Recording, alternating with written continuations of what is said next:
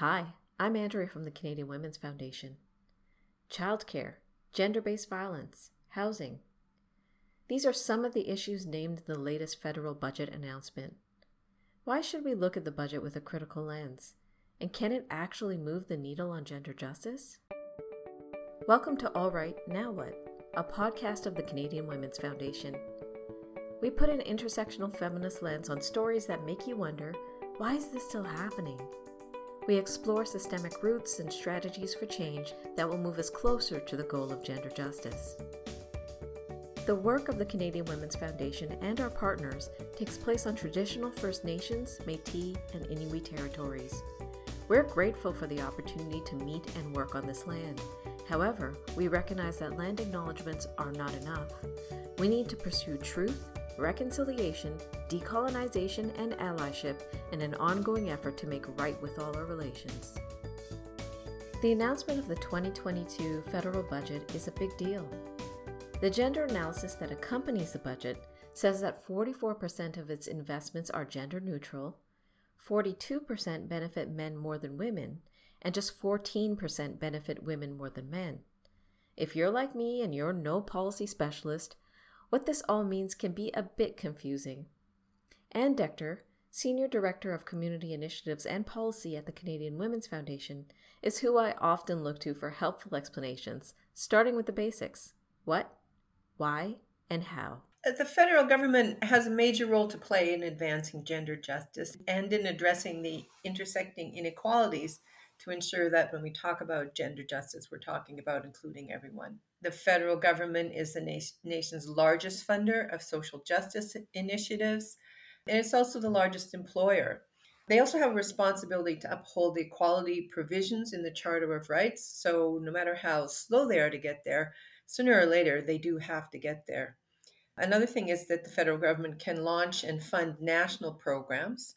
For example, last year's announcement of action on uh, national childcare that will work to bridge the gender gap and improve lives of parents of all genders and families.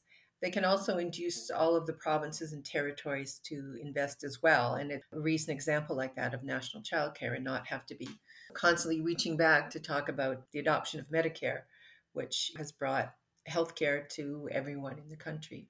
I'm no political science major, so you got to carry me through the political process. How did the government get to this funding announcement? And what would be next now that it happened? How is this spending actually going to happen? It's a bit of a mystery this year on how the government actually arrived at this particular budget because it's such an assortment of approaches kind of bundled together. A little bit here, a little bit there, kind of pulling back on some things, but stepping forward on others, eh, rather than an obviously cohesive strategy, which uh, we've seen more in the past. Certainly, the last federal budget was we're going to spend, we're going to spend to deal with what's going on in the country, and these are the ways we're going to do it. Here, there's a lot of mixed signals. On the other hand, we're not living in what could really be described as a predictable time. The budget would have been in process long before there was the invasion of Ukraine, for example. The pandemic has been really, uh, you know, there's so many different ways to respond. Is, is it done? Is it increasing?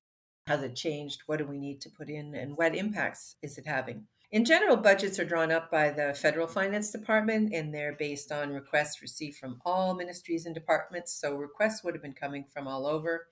They're under the direction of the Prime Minister's office. They can draw on previous budgets, and we see some of that in this budget because last year made a lot of uh, multi year commitments, and sometimes they just restate those multi year commitments. Election promises would also have impacted this budget um, especially the most recent election, promises that were uh, made by the Liberal Party in the course of that. This budget is also impacted by the agreement that was made between the Liberals and the NDP, and we see that in the dental care provisions that are there. They're starting uh, moving on dental care for children under the age of 12, but it is means tested, so it's for families with maximum income of $90,000 a year or less. House is going to get actually spent.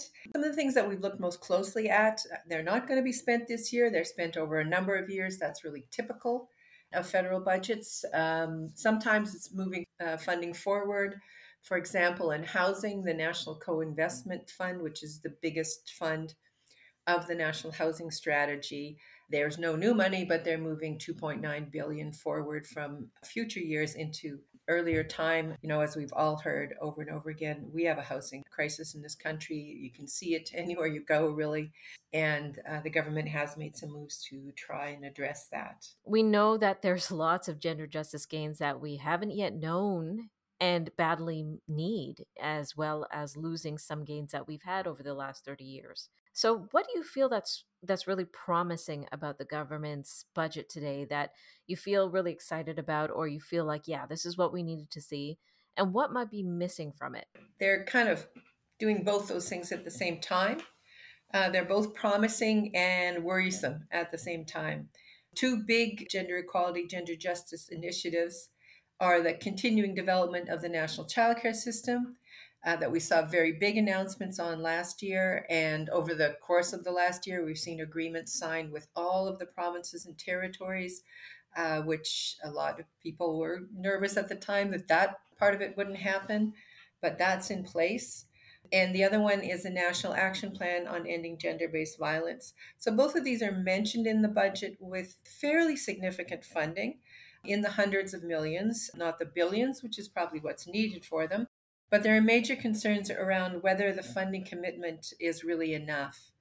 For the National Action Plan on Gender Based Violence, there's a commitment of about 540 million over five years. Uh, one concern is that in the current year, they're only going to spend 2 million of that, which seems really tiny.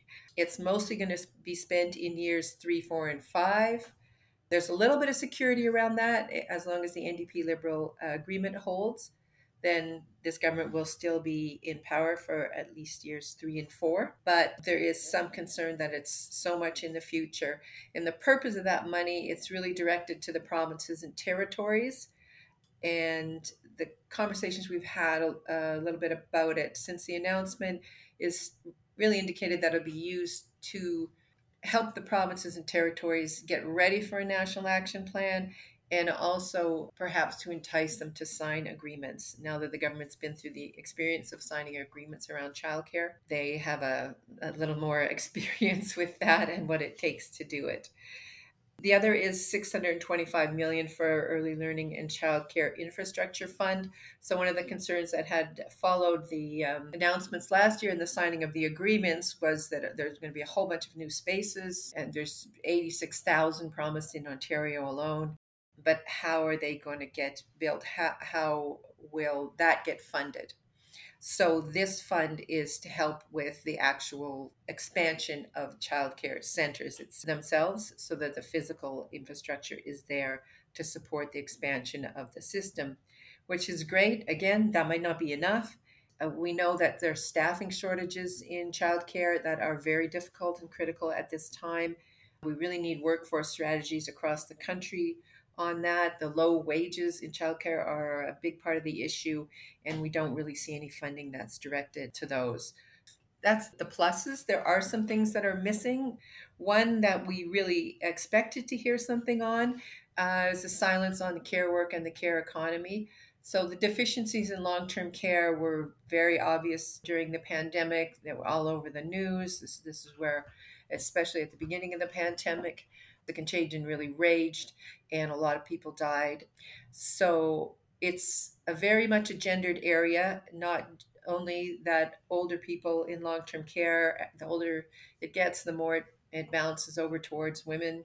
But also, this is very much a uh, gendered workforce. Women are the vast majority of workers in those homes, and it's a large presence of uh, Black, racialized, and migrant women. It's precarious employment um, without benefits. All of this impacted during the pandemic on the functioning of the system, but it also, of course, impacts on, on the women who are actually doing the work.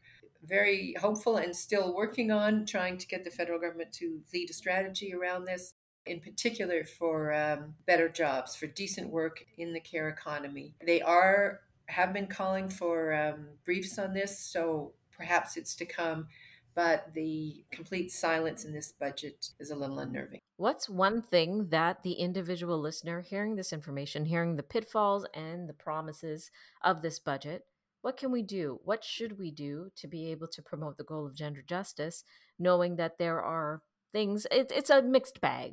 Yeah, the most important thing is that we continue to encourage the government to go in the direction of addressing these kinds of issues. There is some pressure, uh, certainly, for just a general reduction in spending. It's been like 30 years since we've had some major advances in social in- infrastructure, like the creation of a national childcare.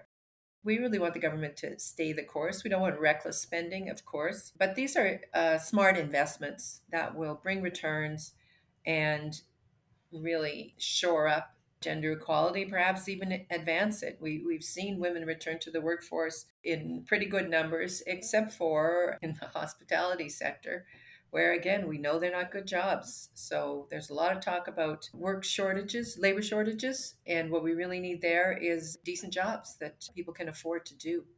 So, what can you say locally? I would say, you know, if you want specific actions, get to know your MP talk to them about the issues that matter to you. If that seems a little bit of a stretch, I mean, they're there. And if, you know, if you're shy to talk to the MP themselves, they will have staff in the office. And if you're calling every once in a while to say, I'd like to know more what you're doing on childcare, or really concerns me the state of our long term care, they'll note that. It amps up the attention that's paid to the issue. Another uh, thing you could do is engage locally with a group that's working on an issue that you are particularly care about. I know, I guess I come from advocacy. I find it exciting. Every once in a while, you get a breakthrough. So, those are my suggestions in the direction of advocacy. All right, now what? In addition to the tips that Anne shared, check out How Feminist is the Federal Budget, a panel co hosted by the Canadian Women's Foundation and Oxfam Canada.